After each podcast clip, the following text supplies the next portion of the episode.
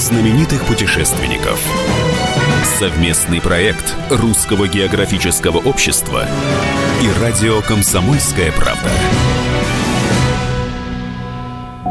Здравствуйте, дорогие любители приключений. В эфире Клуб знаменитых путешественников, совместная программа «Радио Комсомольская правда» и Русского географического общества. У микрофона постоянно ведущий Евгений Сазонов. Тема сегодняшней нашей встречи достаточно грустная, но также очень важная. Год назад, 14 сентября, во время экспедиции по Дальнему Востоку, ушел из жизни наш руководитель, главный редактор, генеральный директор «Комсомольской правды» Владимир Николаевич Сунгоркин. Многие знали его как талантливого медиа-менеджера, как очень эффективного журналиста, организатора, как человека, который любил жизнь, умел правильно жить, умел радоваться этой жизни. Но очень многие люди, в том числе и члены Русского географического общества, знали его как одного из успешнейших путешественников нашего времени. Он путешествовал с 18 лет. Его первая экспедиция была в его родном Дальнем Востоке. Это была экспедиция подземная, в подземную пещеру, спелеологическая экспедиция. И вот с тех пор он много где бывал на Дальнем Востоке, да, собственно, и по России. Много чего видел и все это описывал. Сначала в своих очерках, а затем в книгах. Сегодня мы вспомним о нашем, не побоюсь этого слова, любимом руководителе, потому что его действительно очень многие и уважали, и любили. Многие относились к нему как к отцу, потому что он воспитывал, помогал, учил. И сегодня мы вспомним его экспедиции, путешествия, особенно по Дальнему Востоку, и о них расскажет участник этих экспедиций Леонид Васильевич Захаров, заместитель главного редактора и друг Владимира Николаевича. Справка. Владимир Николаевич Сунгоркин родился 16 июня 1954 года в Хабаровске. В семье ветерана Великой Отечественной войны, мичмана краснознаменной Амурской флотилии Николая Филипповича Сунгоркина. Был младшим среди четырех сыновей Сунгоркиных. В 1971 году поступил на отделение журналистики филологического факультета Дальневосточного госуниверситета во Владивостоке. Сотрудничество с комсомолкой начал еще в студенчестве и по окончании университета в 22 года стал собственным корреспондентом «Комсомольской правды» на БАМе. С 1981 по 85 работал с обкором газеты «Советская Россия» по Приморскому краю. Затем вернулся в родную комсомолку, заместителем редактора отдела рабочей молодежи.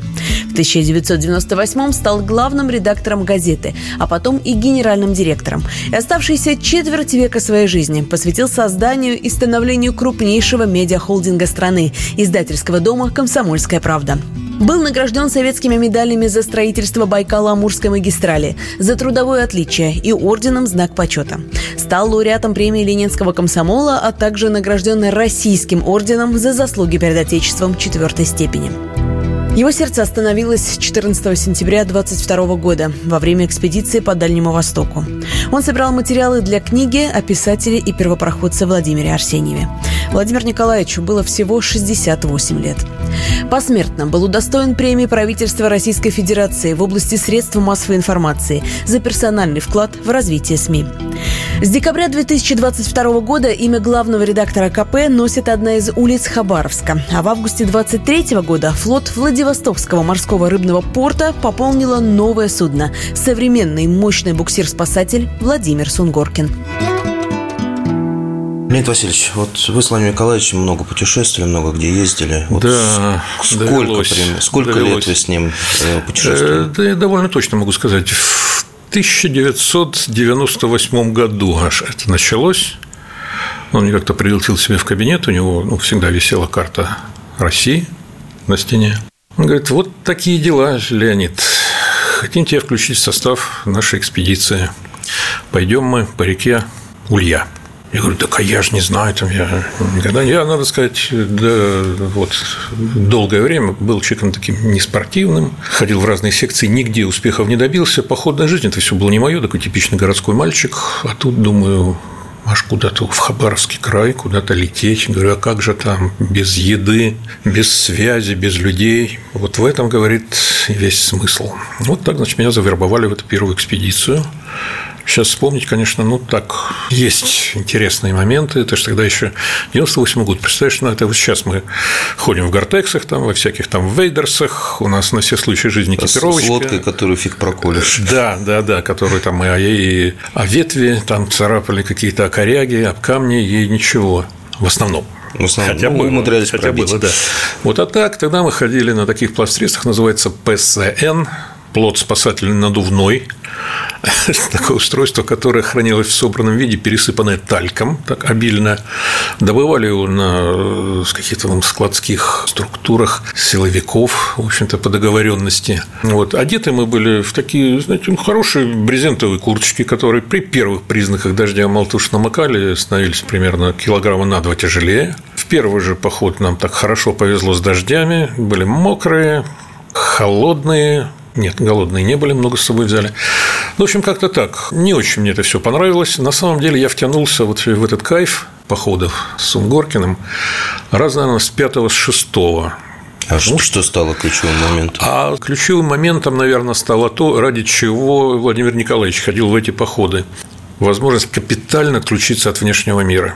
Он уже в ту пору был крупным руководителем, ему этого, видимо, уже тогда, ему давно этого не хватало, потому что ну, с, с тем объемом работы, который ему приходилось выполнять вот, «Комсомольской правде», вообще там с какими-то внешними связями. Ему, конечно, реально не хватало такой возможности. Да, он ездил тоже на какие-то курорты, но это он делал скорее так, для семьи, чтобы уважить интересы близких людей, в общем-то. А вот это, это все было, что называется, для себя. Вот там он действительно, он прям оживал. Это был какой-то совершенно невероятный кайф, он испытывал от этого всего. И, знаете, я тоже как-то начал, потому что ну, действительно начинаешь ценить вот эту вот оторванность от внешнего мира, они что так не отключают от э, реальности, как, как, вот, такие, природа, как да. вот такие походы, и, и природа действительно по-настоящему дикая.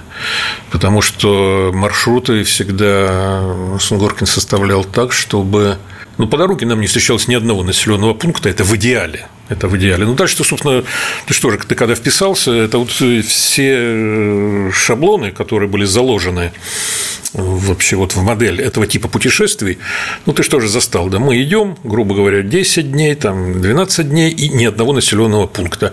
Максимум, что считалось допустимым, это база метеорологов или избушка лесника, где мы немножко просыхали, напивались чаю, угощались каким-нибудь вареньем, оставляли добрым людям взамен дары. какие-то да, щедрые дары, щедрые дары, вот, и шли себе дальше. Вот в этом, собственно, и была такая задача. Но, что важно, со временем это ведь все приобрело немножко такой другой характер. Мы стали выполнять очень полезные функции, полезные для русского географического общества, Министерство культуры. Министерство культуры, Потом, ну вот смотри, шутки шутками, а ведь это же именно мы, экспедиция «Комсомольской правды», несколько лет назад провела замеры объема воды на Большом Курийском водопаде. Да, который по водосбросу. И действительно, там, там надо было подтвердить. То есть, крупнейшим, да, самым крупным в России. Самый да? крупный в России по объему сбрасываемой воды. Об этом были такие разрозненные данные, но вот это именно мы, придя туда с необходимым оборудованием, проведя там некоторое время, мы действительно подтвердили, что этот факт имеет место быть. И данные об этом были переданы в РГО, да, РГО уже распорядилась ими дальше по инстанциям. Ну, то есть, Но в каком-то смысле научное открытие. Это, в общем-то, да, научное открытие или подтверждение научной гипотезы какой-то. Ну, это по-разному можно называть. Помнишь, во-первых, э, вот пеший проход к этому водопаду. Это, конечно, было совершенно тоже неожиданно оказался гораздо дольше. Дольше. А кроме вот этого оборудования измерительного, которое мы тащили с собой, мы что еще? Во-первых, доску. Доска, она призвана была увековечить память, память первооткрывателей плато Путарана, ну, первых исследователей, собственно да. говоря, которые, собственно, тоже в тех краях и бывали. Вот они тогда обратили внимание на Курейский водопад, тогда вот, собственно, зародилась эта теория о том, что он один из крупнейших в России, а потом, как подтвердилось, крупнейший по водосбросу. И еще тоже маленькие детали, тоже доску надо было чем-то крепить, То есть мы, же, не, мы, мы же несли еще с собой перфоратор на батареях. На батареях, да. Это, конечно, в общем, это вам немножко намекает не только на тяготы и лишения, которые мы испытывали, но и на, что называется, на уровень подготовки наших экспедиций. А каждая экспедиция мы готовились примерно так, потому что ну, достаточно длительное время мы ходили в походы вот с какими-то такими определенными целями.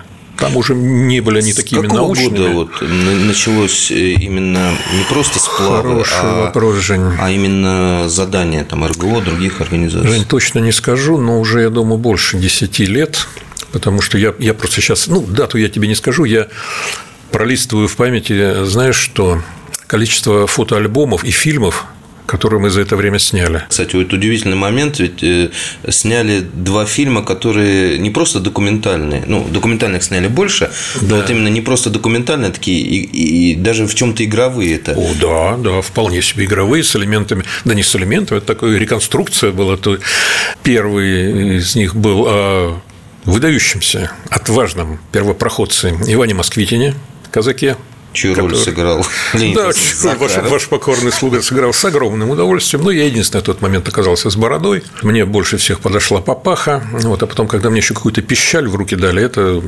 ну вообще. Мы ненадолго прервемся. Напоминаю, что вы слушаете клуб знаменитых путешественников. У микрофона Евгений Сазонов. В гостях у нас Леонид Васильевич Захаров, заместитель главного редактора медиахолдинга «Комсомольская правда». Вспоминаем мы сегодня Владимира Николаевича Сунгоркина, нашего руководителя, который ушел из жизни ровно год назад во время экспедиции по Дальнему Востоку.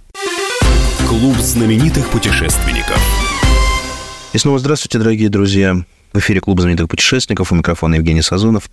В гостях у меня заместитель главного редактора медиахолдинга «Комсомольская правда» Леонид Захаров, участник многих экспедиций «Комсомольская правда», который возглавлял Владимир Николаевич Сунгоркин, наш руководитель, который ушел из жизни ровно год назад во время экспедиции по Дальнему Востоку.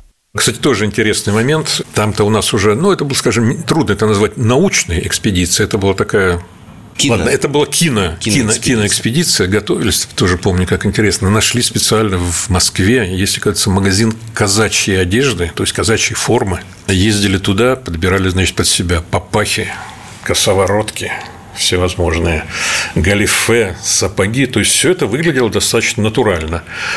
Причем там же, как было интересно, фильм-то был из двух частей. И первую часть э, мы э, снимали в Петрозаводске на Ладожском озере.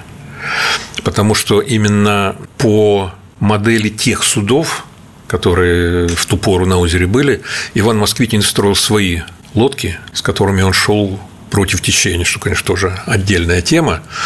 Вот, его сначала мы снимали там в Петрозаводске, потом уже, когда пришли на реку, когда поднимались вверх по течению, ну, вот мы тоже все в этих попахах э, изображаем такой героизм. Вот а в, руках пищали какие-то. В руках пищаль. Очень хотелось добиться исторической достоверности.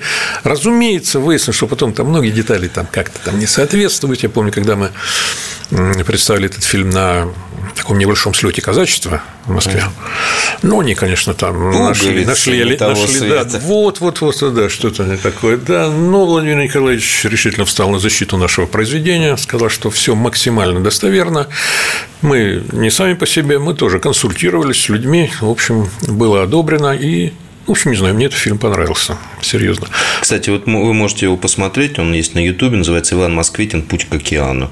А второй фильм тоже замечательный. Второй фильм назывался Владимир Арсеньев, Владимир Арсеньев «Капитан, Тайги. Тайги». Да, ну тут понятно, о ком идет речь.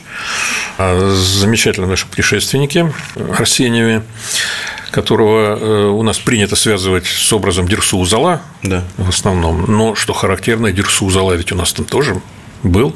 Вот так, понимаете, у нас счастливо собирается экспедиция, что вот найдется человек, вот я оказался похожим на Ивана Москвитина, очень хорошо. Рамиль Фразудинов, наш тоже бессменный участник наших походов, вдруг выяснилось, что если так чуть-чуть на него вот э, надеть э, меховую жилетку, а голову повязать такой банданой, то он вылитый дерсу Ну, действительно, особенно когда это смотришь уже вот э, в фильме, ну прям Дерсу зала на полную катушку. Да, а если Владимир Николаевича облачить в э, форму... В, офицер, в офицерскую форму, форму да, вылетели... начала 20 века, да, тоже как раз Владимир вполне Владимирович Арсеньев. Владимир Арсеньев, да. Вот. Тоже был очень интересный фильм. Ну, не был, были съемки интересные, фильм-то и сейчас интересный. Вот. Э, замечательные были эпизоды, в том числе, как мы там тигра. Представляете, вот шли, э, шли мы по местам, где водятся тигры. И мы как-то так незаметно для себя, вы представляете, даже и тигра успели подснять. Это, конечно, нам стоило кому-то нескольких седых волос, кому-то ярких впечатлений. Ну, в общем, да, и такое вот было. Ну, про медведя я уж молчу. Этого, да, этого, это этого добра не, уже считать, считать перестали даже, да. Так что, видите, в кинематографическом смысле мы тоже отметились, и все благодаря нашему генеральному продюсеру Владимиру Николаевичу Сунгоркину. Ну, это тоже были его идеи, да, снять фильм? Конечно. Причем так неожиданно. А давайте фильм снимем. Да. Причем там же тоже сначала обсуждал, типа, ну, документальный будет скучно, а художественный мы не потянем, а почему не потянем? Да давай потянем. Ну, да, понятно, что он был действительно не художественный, там много голоса за кадром, вот, но, тем не менее, да, тем не менее, вот получилось так, в некотором смысле даже высокохудожественно. И главное, и главное, Жень, есть о чем вспомнить. Тем более, что повод вспомнить сейчас у нас как да, раз есть. Как раз есть. Вы сказали, что Владимир Николаевич был генеральным продюсером не только вот этих фильмов, но и, собственно, всех путешествий. Да, так можно сказать, да. Ну, вот вроде бы он уходил э, в эту дикую природу, чтобы отдохнуть, но ведь э, он все равно оставался руководителем, да? То есть... О, еще каким? Ну, не, ну, Жень, ну это же невозможно так вот взять и так вот ластиком стереть, что давайте, ребята, уйдем, вы тут это сами, сами, поруководите, сами. да, а я буду на лодочке сидеть там, так, подгребать немножко. Не, ну, конечно, он руководил. Нет, более того, ну, вообще, без такого руководства, я думаю, эти экспедиции, ну, они не то, что были бы обречены на провал, все было бы гораздо сложнее. Потому что, ну, вот я сейчас э, упомянул, что вот как мы готовились, там форму закупали, там еще что-то. Нет, готовился-то он на самом деле. Вот обычно э, происходило все так. Мы приходим из одной экспедиции, два-три дня надо передохнуть, мы отдыхаем. А я точно знаю, что Сунгоркин в это время уже сидит над километровой картой, картой Хабаровского края или Магаданской области, или еще чего-нибудь там, и уже составляется следующий маршрут. И уже буквально через неделю нам по почте приходили, ну, у нас чатик, приходили сообщение. Так, ребята, есть мысль вот отправиться на реку такую-то. Да нет, он даже еще в походе, он уже походе, говорил, да. а вот есть у меня мечта, вот хвалят такую реку. Ну, для него что было критериями для отбора кандидатуры реки на следующий поход? Ну, безлюдность. Безлюдность и хорошая рыбалка. Вот. Он э, хороший был рыбак. Он, кстати, очень хорошо знал э, грибы, ягоды, вот это все. Он же за, за грибами -то он вообще каждую осень ходил, и каждое лето у себя там на даче был большой энтузиаст этого дела. Ну, уж там, когда дорывался до грибов, там, в тех краях, ну, вообще цены ему не было. Он удачливый был грибник. Да, ну и, конечно, он учитывал что мы потом по итогам этого похода будем либо снимать фильм, либо делать фотоальбом, конечно, учитывалась живописность реки. Ну, иногда мы попадали в края, ну, я не знаю, просто хорошо, что все-таки успели мы это запечатлеть, точнее, сумели это все запечатлеть как следует. Все это есть, там такие каньоны, такие водопады, ну, не знаю, сами вот эти вот устья рек, какие-то невероятные красоты. В каких местах мы останавливались на э, ночные стоянки, ну, вообще песня. Угу. Как вот вспомнишь, сейчас посмотришь, вот эти фотографии, четыре палатки в рядок, костер, котелок. Одинокое такой. дерево. Одинокое, склони, склонившееся, склонившееся реке, дерево. Да, дерево. Вот, и медведь где-нибудь там вот рядышком. И медведь машет да. флажком. Вот, так что, конечно, сразу вот он приступал к подготовке следующей экспедиции. И да, потому что, знаете, так легко сказать, давайте мы вот пойдем на реку такую-то. Ну, нет, ребята, надо же еще посчитать, как туда добраться до этой реки. Ну, то есть, понятно, что летали мы в основном через Хабаровск, но из Хабаровска как туда добраться, это все надо было очень точно рассчитать. Это же не просто было даже, знаете, что мы прилетели в Хабаровск, а тут на вертолете или на машинах куда добираемся. У нас было часто по несколько этапов, то есть, грубо говоря, сюда мы едем на машине, там нас забирает катер, куда-то везет, а потом мы уже становимся на реку. Мы даже на БТРе мы как-то там добирались на, до... Э, сейчас. Артиллерийский тяг... гусеничный тягач. На гусеничном тягаче мы добирались, добирались до одной реки, кстати, да, угодили в очень там непростую ситуацию. Посреди болота он остановился и стал медленно, медленно там... погружаться клуб. Есть замечательный снимок. Жень, спасибо, ты его сделал. Где вы прыгаете? Да. Я последним покидаю тягач в таком прыжке эффектном, знаете. Вот, ну, приземлился, конечно, прям по пояс в болото, но это ничего, это уже такие детали. То есть, всякое бывало. И вот смотрите, это же нужно было на каждом этапе с людьми договориться, понимаете, что вот кто-то нам там найдет катер, который нас повезет до нужного места.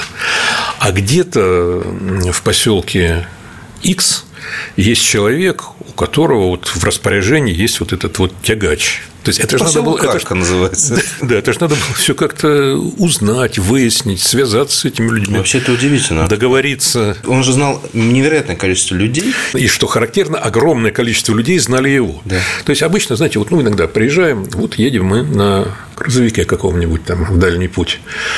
Водителю это все нафиг не надо, на самом деле. Он так, ну, ему там заплатили сколько-нибудь, ну, явно, ну, не то, что явно меньше, чем ожидал, но, может быть, ему казалось, что за такую работу надо больше платить.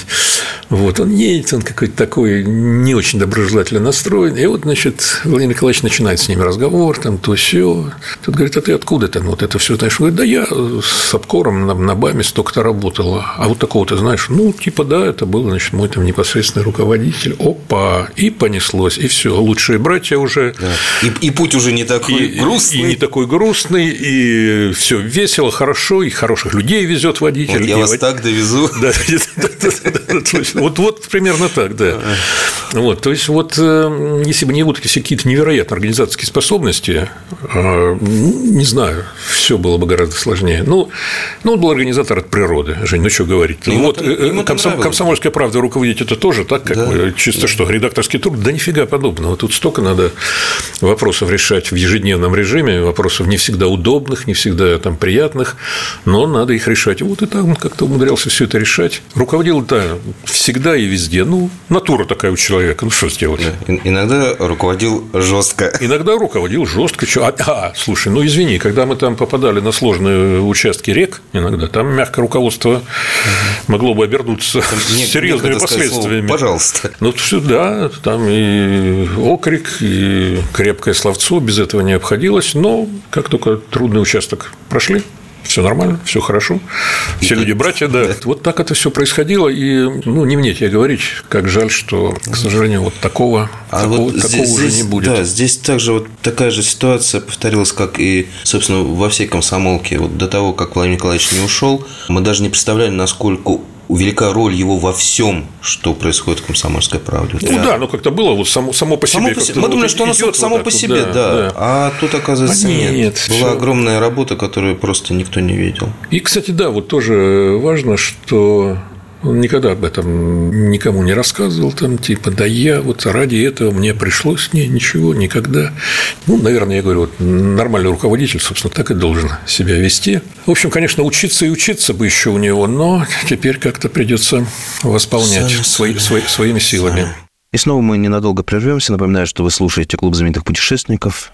В гостях у нас Леонид Васильевич Захаров, зам главного редактора «Комсомольской правды», активный участник почти всех экспедиций, где участвовал Владимир Николаевич Сунгоркин, наш руководитель, который ушел из жизни ровно год назад во время экспедиции по Дальнему Востоку.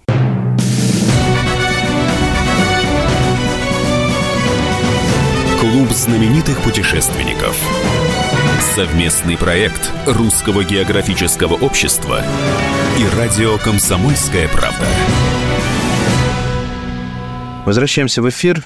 Э, Клуб знаменитых путешественников продолжает свою работу. У микрофона постоянно ведущий Евгений Сазонов. В гостях у меня Леонид Васильевич Захаров, зам главного редактора медиахолдинга «Комсомольская правда». А вспоминаем мы сегодня Владимира Николаевича Сунгоркина, нашего главного редактора, нашего руководителя и активного путешественника, который ушел из жизни ровно год назад во время экспедиции по Дальнему Востоку. Я вспоминаю последний сплав у Яну Чур. Да, да, да, да, да. Алдан. И настолько была сложная логистика, эти просто три реки, Невероятно, да. долгое время, очень сложная заброска, и уже как бы вылетать, и тут оказывается, что президент собирает а, ну да, главных встречу, редакторов. Да, встречу да, с главными редакторами. Да, вот. И Владимир Николаевич, ему пришлось мягко отклонить, мягко отказать. Да. Вот, что, ну, потому что действительно, вот он, он бы нас уже не догнал просто, потому что туда вот добраться только вот этим путем, который он высчитал. А там, да, там был один единственный такое единственное окно, когда можно было вот успеть вписаться всю да. эту схему, дальше уже извините.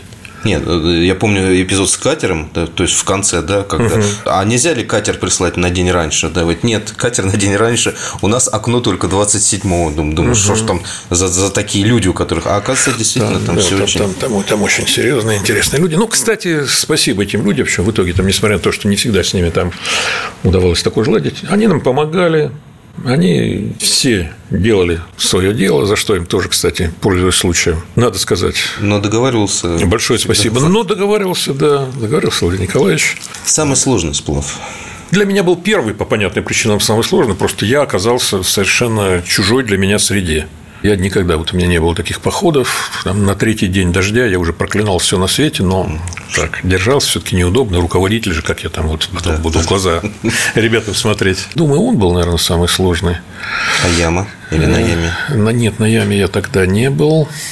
И я не был на Амедиче, который, говорят, был очень трудный по а. реке, по реке, там, где вот э, это, были... Это, это который свежий был, да? Да, да, да. Да, это был безумно трудный сплав. А, ты там же был, Я да? там был, да. Ну, вот. Это, ну, это, вот был, тебя, это было да. нечто вообще удивительное. А, нам же сказали, что это река, река Дети ходят по ней, нам сказали. Ну, это, мы, это мы много такого слышали, да, что про одни реки мы слышали, что там э, таймень вынимается каждые три минуты ага. из э, реки э, крючком.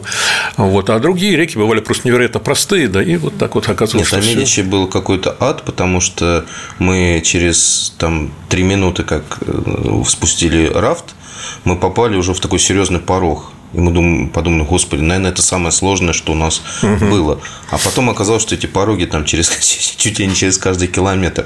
Это вообще такая полуспортивная какая-то, если не спортивная река. Вот какая-то горная, все время э, еще и погода не очень, то есть все время в напряжении. И Владимир Николаевич тогда сказал, говорит, не, говорит, что-то старовато мы уже для таких рек, надо что-то попроще. И все равно ну, выбирал. Ну, да, но выбирал такие реки интересные, конечно. Да. Но э, вот ты спросил про самый трудный сплав, я так точно наверное, не назову. Но вообще трудностей было в основном две, ну, помимо характера реки. Это погода, что иногда бывали просто очень сильные ветры, вот это неприятно, когда палатку вот сносит буквально.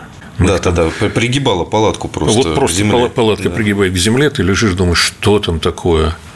Потом помню, где-то у нас снежок так хорошо пошел тоже. Ну, мы же ходили уже под осень. Летом, чтобы... летом причем. Ну да, это уже. Не, ну как летом, это было, наверное, Сентябрь. начало сентября, да. Где-то мы были, по-моему, в Магаданской области. Пошел снежок, это красиво. Потом, знаете, вот снег, потом мы так сняли палатки, и под ними такие чистые Трава. квадраты, да, камушки, там матрасы лежат наши. Вот, э, значит, первое – это погода, и второе ну, комары, конечно. Комары, комары да. мошка и так далее. Но мы, конечно, опять-таки, благодаря мудрости нашего руководителя ходили всегда, выбирали время. Это было либо начало лета, либо самый конец лета, начало осени, когда как мы опытные путешественники говорим, комар сел уже, угу. вот, и можно было себе позволить даже без накомарников в основное время обходиться. А самый приятный сплав? Жень, ну я об этом, я об этом сказал в Якутске за прошлом. Это был вот наш вот последний Аянучур. Там, конечно, не знаю. Во-первых, он же у нас рекордный был по времени, да? 19, 19 дней 19 на воде. дней только на воде, да. да. Ну, плюс дорога там туда-сюда обратно. В общем, три недели мы отсутствовали дома обросли все так это выглядели крайне героически. Вот, вот он был самым ну, самым классным, самым интересным, на самом деле, самым красивым. Ну, и погода, конечно, тогда была. И, и невероятно повезло Дубай, с погодой. Просто дубайская да, температура, да, да, невероятно повезло солнце. с погодой. Мы же еще загоревшие такие. Да, мы вернулись в Москву, так, в общем, вполне такой завидной внешности. Говорит, на море были? Да, на, на море, на море, да. И на море-то мы тоже бывали, да? Да. Выходили не на море, мы на океанах бывали, господи, на Охотское море, когда выходишь, вот это, да? да. Это же невероятное совершенно ощущение, что вот ты на краю земли, но только за, до тебя за сколько там 500 лет назад примерно Сюда уже пришел Иван Москвитин, и ты уже не первый здесь. И вообще тут стоит хороший рыбсовхоз уже, А тут какой-то поселок, а вон заброшенная погранзастава, которой уже нет. Ну, это уникальная возможность не просто вот попутешествовать по природе, это узнать какие-то вещи о своей стране, которых ты вот так, ну, ты прочитаешь, и это так все как-то, ну, останется в голове, может быть, а может, не останется. А когда ты это все видишь, потрогаешь руками, да, вот эти заброшенные избы какие-то, заброшенные целые поселки, да, где когда-то там кипела жизнь, а теперь вот совсем ничего не кипит.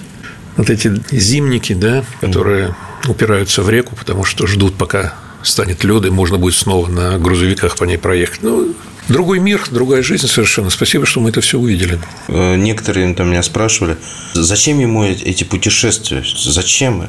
Ведь он же человек не бедный, может себе может позволить, себе позволить что угодно, да, куда да. угодно. И самое смешное то, что мы же, когда выбирались из тайги, мы же всегда были такие обросшие. В общем, да. мы не производили впечатление топ-менеджеров. Состоятельных людей, да, да, да. Нам даже... Нет, а что самое смешное, говорит, он же там типа не бедный человек, может себе позволить. Вообще, тут надо просто иметь в виду, не будем вдаваться в подробности, но вообще вот такая экспедиция одна, я думаю, она стоит больше денег, чем если бы нас вот всех посадить в самолет, куда-нибудь отправить там в Дубай на недельку на отдых, да? да. Или в Турцию. Это все очень, очень серьезные деньги. Так что тут это очень серьезные деньги и такое же очень серьезное отсутствие комфорта. Комфорта, да. Ну вот тоже вопросов-то много было еще потом э, по поводу того, а, ну вот как это можно все, типа, это вот это же, это не мое, типа, я не могу вот в палатке там и так далее. У, ребят, втягиваешься. Вот я говорю, я когда втянулся, это прямо вот уже, знаешь, сидишь, ждешь этого следующего сплава, когда начнется, когда уже можно будет там действительно Нет, ну, вот спать в палатке вообще это одно из прекраснейших Слушай, вот смотри, даже ведь бывали ситуации, причем регулярно. Мы уже приходим куда-то в крайнюю точку похода, угу. стоит изба или даже две избы, на которые можно вот уже там на палатях разложить матрац, подушку даже тебе там найдут какую-нибудь, можно лечь, спать как человек. Но, блин, ты за эти две недели так втянулся уже вот в этот вот таежный образ жизни. В доме кажется душно, даже если это изба. Да. Понимаешь, вот казалось бы. Просто тут же ставили рядом палатки и продолжали себе вот этот вот такой бивачный образ жизни. Веселые случаи. Наверное, ведь они наверняка случались. Да, они же наверняка случались в ваших путешествиях. Да, что-то. Да, слушай, да сплошные были веселые случаи, на самом деле. Каждый привал особенно к вечеру, это веселый случай, вот серьезно. Обязательно, что Горкин же очень любил рассказывать истории своей жизни. Жизнь была яркая, скажем так, интересная, богатая на события. Вот. Жизнь, в которую вместилось несколько жизней, да, я думаю, так... я думаю, да, да, да. Потому что я тоже чуть не очень понимаю, как вот можно быть таким. Он же в некотором смысле, да, в значительном смысле он был функционером все-таки аппаратчиком. По одному коридору идешь, это сплошные кабинеты, кабинеты, кабинеты, идешь по второму коридору, правый берег, левый берег, обрыв, скала, река и так далее. Вот, так что ему было что рассказать. Вот и в этом смысле, конечно, из э, прям таких уже всего. Да вот медведи всегда это было весело. С медведями всегда хорошо, особенно когда он на твоем берегу, когда выставляешь даже дежурного с ружьецом, чтобы, ну, там, чтобы и, главное костер просто поддерживать, чтобы ну тоже ну чем не веселье. Я, я помню это про медведя опять же случай, когда мы плывем уже темнота наступает и надо уже говорит, о, это хороший берег, э, а ничего, что там медведица с двумя медвежатами стоит на нас смотрит, убежал, говорит, не, все равно здесь будем.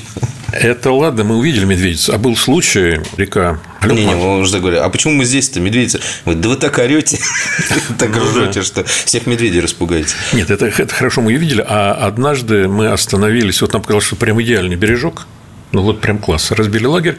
Потом уже ближе к ночи обнаружили, что мы прям вот палатками перегородили медвежью тропу, по которой они к реке ходили за рыбой.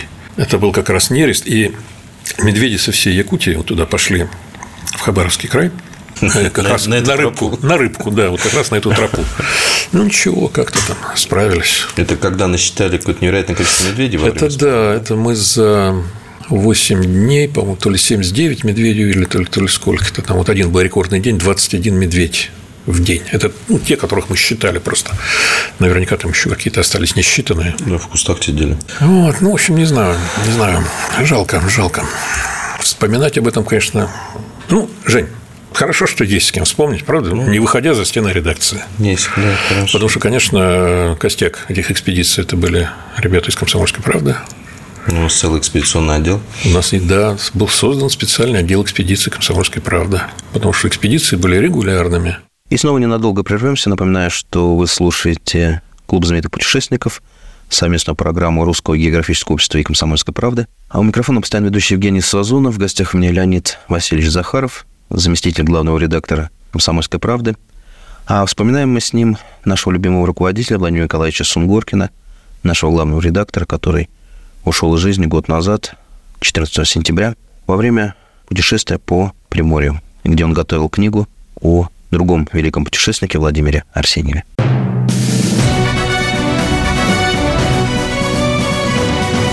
Клуб знаменитых путешественников.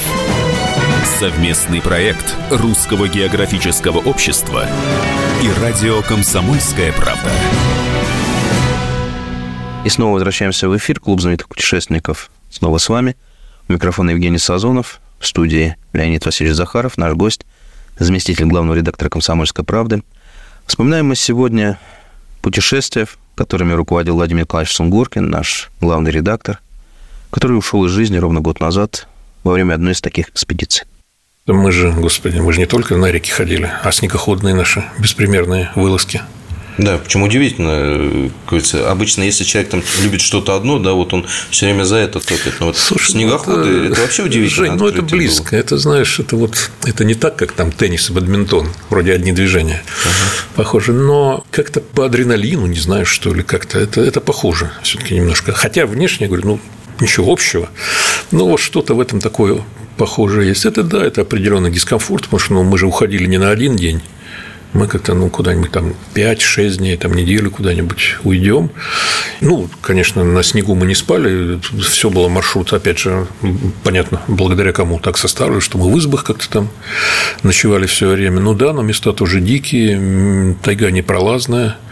Ну, вообще, в конце концов, на перевал Дятлова это тоже была идея Сунгоркина пойти. Да, я вообще вот, приехать и Вот я был в этой пер... я как раз в первой экспедиции был на снегоходах, мы туда шли, но это, конечно, ребята, я вам скажу, да, такое приключение на любителя, в общем, скажем так. И, ну и место, конечно, я не знаю. Я вот один раз сходил, потом что-то у меня пропал охот туда ходить, как-то у меня вот. Ну я, я был, мне, мне там вот, жуткое какое-то место. Вот в том-то и дело, жуткое место. Не я, для человека. Не для человека. Я вот поэтому всегда, когда там читаю очередную версию разгадки тайны перевала Дятла, говорю, ребят, это бесконечно может продолжаться. У меня конкретная вещь. Там просто нечистая сила. Вот ощущение было такое, что там все как-то плохо. Там очень плохая аура. Но ничего, добрались же на снегоходах как-то. Не, вообще вот вторая экспедиция еще удивительнее была. Опять же, вспоминая об организаторских способностях Владимира Николаевича, вот все это с, не просто спланировать, да, а сделать так, чтобы туда прилетел а, Андрей Малахов. Андрей Малахов на вертолете МЧС. Да, на, на вертолете. Вот, э, да. высадился, снял там свои сюжеты, да, вместе с нами, потом сел и улетел. То есть на, настолько все было распланировано, что просто диву даешь. Ну да, вот со стороны посмотреть, все работало как часы. Да. Типа как, ну так оно, собственно, Само. должно быть. Да, само. Как здоровье, да? Да, да, да. Вот как-то вроде так оно вот срастается все. А на самом-то деле это Пойди все продумай. Из снегоходных что вот в сердце? Слушай, э, два, два. Ну, в Карелии мы же несколько раз были, да. Но как ты знаешь, вот Карелия не так запала в душу. Очень мне понравилась Камчатка и Алтай. Алтай? Алтай там невероятный был интересный маршрут такой по хорошим диким местам и очень красивый. Очень красивый, потому что вот даже на Камчатке, ну, на Камчатке было, наверное, побольше такого реального экстрима, Реально, что я имею в виду, там, вот, например, подъем был на один перевал, где, как, когда мы туда взобрались, выяснилось, что это вот такая гряда шириной примерно, ну вот, ну вот с этот, врать не буду, прежде с этот кабинет. Три метра, да, получается? Да, то вниз тебе лететь и лететь, да. И как мы туда взобрались, там проехали, спустились, в общем, как-то так. Потом я уже, когда это все понял, насколько это интересно, да, ощущения были. Вот. На Алтае там было может быть, сложнее по части проходимости. Ну, ты помнишь, там же мы э, ну, в снегу в глубочинном там увязали сколько раз. Но но там, конечно, красоты. Вот принято считать, э, что, в Алтай, на, что на Алтай нужно ездить осенью, летом, когда там золотая тайга и так далее. Этого, ребята, Алтай, горный Алтай не видели зимой. Нет, это там красота. Это что-то невероятное. Вот эти вот перевалы, да, когда там перед тобой открывается долина, какая-то вся белоснежная, тут еще сопка какой-то необыкновенной формы. Да, да, да. Ну, в общем, не знаю. Вот, вот, да, пожалуй, Камчатка и Алтай вот так вот запали в душу. Я вспоминаю из снегоходных Хибины. Ну, было дело. Это там, где я себе, себе травмочку заработал. Да, да, да. Было да, дело. Не, не, неудачное форсирование реки. Вот. Но мне запомнилось э, то, что там на перевал Рамзай, когда мы заезжали, угу. там очень э, обрывистое было место, и если ты испугался, сбросил скорость, вот, а там вот, еще вот, наклон вот, большой, вот, да, все, вот ты летишь примерно, вместе со снегоходом. Примерно то, что на Камчатке было. Но мне удивительно было то, что Владимир Николаевич э, все вот эти вот препятствия, он как-то преодолевал спокойно, как будто это не было для него каким-то... И с первого раза, в отличие от многих. Да, в отличие от некоторых. Да. Ну, кстати, да, вот Хибина тоже было интересно. Конкретно этот перевал Рамза – это очень такое интересное место прям. Оно вот прям, знаете, идеальная такая картина. Вот черно-белый мир такой, да? Да. Вот снег и черные скалы. И да, все. Да. И небо серое. И мы цветные немножко. И мы так чуть-чуть да, раскрашенные в своих комбинезонах, веселые, довольные. А что не веселиться? Ну, вот вы говорите, что Владимир Николаевич ну, был для него это отдых, да, вот эти путешествия, отдушина. А, но ведь он же все равно продолжал работать. Ведь в палатке, уже мы там спать идем, а в палатке горит свет. Ну, во-первых, он с собой много брал почитать, ну, не художественная литература, ну, дел, дел, деловой там вырезок да. и так далее, там делал какие-то выводы. Вот. Потом, ну, Жень, ну как, вот, допустим, день закончился, а он же прям по навигатору прокладывал Новый. Новый маршрут, потому что там же, ну, без... Слава богу, что сейчас уже появились все эти GPS-системы, правда, которые позволяют, ну, так, более или менее осознанно двигаться в самых диких местах. Связи-то там никакой нет, если бы не спутник, да, к которому прибегали только в самых крайних случаях. Ну, наверное, тоже было бы сложнее. Но, надо сказать, э, вот до этого ни разу не дошло. Мы ни разу не вызывали никаких спасательных служб, к счастью, да. Были у нас пара моментов, когда там ну, кто-то ну, заболел, кто заболел, был в очень вроде казалось бы плохом состоянии, но в тех краях как-то и выздоравливаешь побыстрее. Вообще, надо сказать, э, интересный момент. В Москве вот мне достаточно сквозняка, вот сейчас устрою в кабинете, вот здесь вот в этой студии сквознячок такой вот на время, пока мы говорим, и все, считай, к вечеру я уже буду с температурой, там, покашливать. Там как-то, господи, ну и под дожди мы попадали, под сильнее. И в реку мы падали с лодки, и ветры были какие-то невероятные, холодные. И как ничего, организм с этим борется, мобилизуется организм, понимает, что никто тебе тут да. особо с тобой нянчиться не будет, что это ты не полежишь 2-3 дня где-нибудь там, а все равно надо утром, вот проспись, а утром, ну, Зависла. вставай, одевайся, садись в лодку, греби, выхода особо нет. Для меня загадка осталась, как он все-таки все это успевал. А, это... Жень, это загадка, которая не имеет разгадки, я тебе так скажу. Понимаешь, я считаю, что такие свойства в себе выработать, наверное, невозможно. Это должно быть заложено, я уверен, от природы. Ну, хотя да, в дальнейшем их просто нужно совершенствовать, эти свойства. Просто не расслабляться как-то. Ну, вот есть такие люди, вот есть такие натуры. Ну, просто таким надо быть. Да, он мне, знаешь, иногда кого напоминал? Вот, э, кстати, героя книги, по которой мы снимали еще один фильм «Угрюм река», вот он мне иногда напоминал Прохора Громова. Понимаешь, человек, который мог вообще не спать неделю, и при этом у него пушка стреляла, да. ты помнишь, золото добывалось. золото добывалось, вопросы какие-то решались. Ну, в хорошем смысле мы не берем его какие-то там, не, не, ну, да. не берем негативные стороны да. деятельности этого выдающегося и всегда мог, литературного если что, взяться за весло. И... Да, нет, нет, ну так так собственно оно и было, понимаешь, собственно на корме-то у нас кто сидел, рулил? Да. Он как Лево, право. Лево, право, да. Как, как это все в одном человеке совмещалось, правда, не знаю. Для меня это как-то что-то невероятно. Я очень его в этом смысле завидовал. Но, но Жень, ну, я думаю, знаешь, все-таки это все имеет свою цену. Я представляю, ну, вот какая-то все. Это, ж, это может показаться сейчас даже в этом разговоре, что это так, ну, легко, вот просто человек хорошо организован, да? Но я же так примерно представляю, какая все это нагрузка на сердце, на мозг вообще, понимаешь, на нервы. Не каждому, не каждому дано, я думаю. Так что Светлая память. Светлая память, это правда, да. да. Есть что вспомнить о человеке, есть да. что рассказать. Ну, а остались фильмы, остались книги, да. остались воспоминания, фото огромное количество и мест, где он был. И остались, кстати, его материалы, когда он был журналистом и в этих местах проходил, и они тоже ну, остались. Это, да, это, это, это отдельный пласт. Это отдельный пласт. Вот сейчас мы как раз собираем и это, кстати, серию путешествия и приключения на Дальнего Востока. И там практически в каждом выпуске его очерк. Наша программа подошла к концу. Вы слушали «Клуб знаменитых путешественников». У микрофона для вас работал Евгений Сазонов. В гостях у меня был Леонид Васильевич Захаров, заместитель главного редактора «Комсомольской правды», путешественник, журналист, писатель, прекрасный фотограф дикой природы.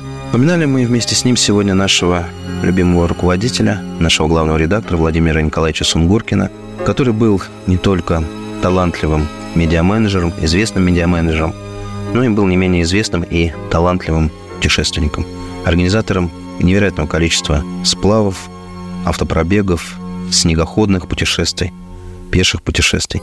Ровно год исполнился, как Владимир Николаевич нас покинул, к сожалению. 14 сентября случилась эта трагедия. Случилась она во время путешествия по Дальнему Востоку, где Владимир Николаевич собирал материалы для книги о Владимире Арсеньеве. Это должно было стать переиздание знаменитого тома Дерсу Узала наш коллектив эту работу завершил. Эта книга появилась на свет как раз 11 сентября и стала одним из, наверное, памятников Владимира Николаевича.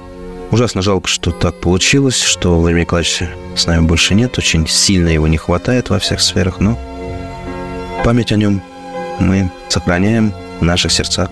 Он будет вечен. Вечная память. Спасибо, что были с нами, и всего вам доброго. Клуб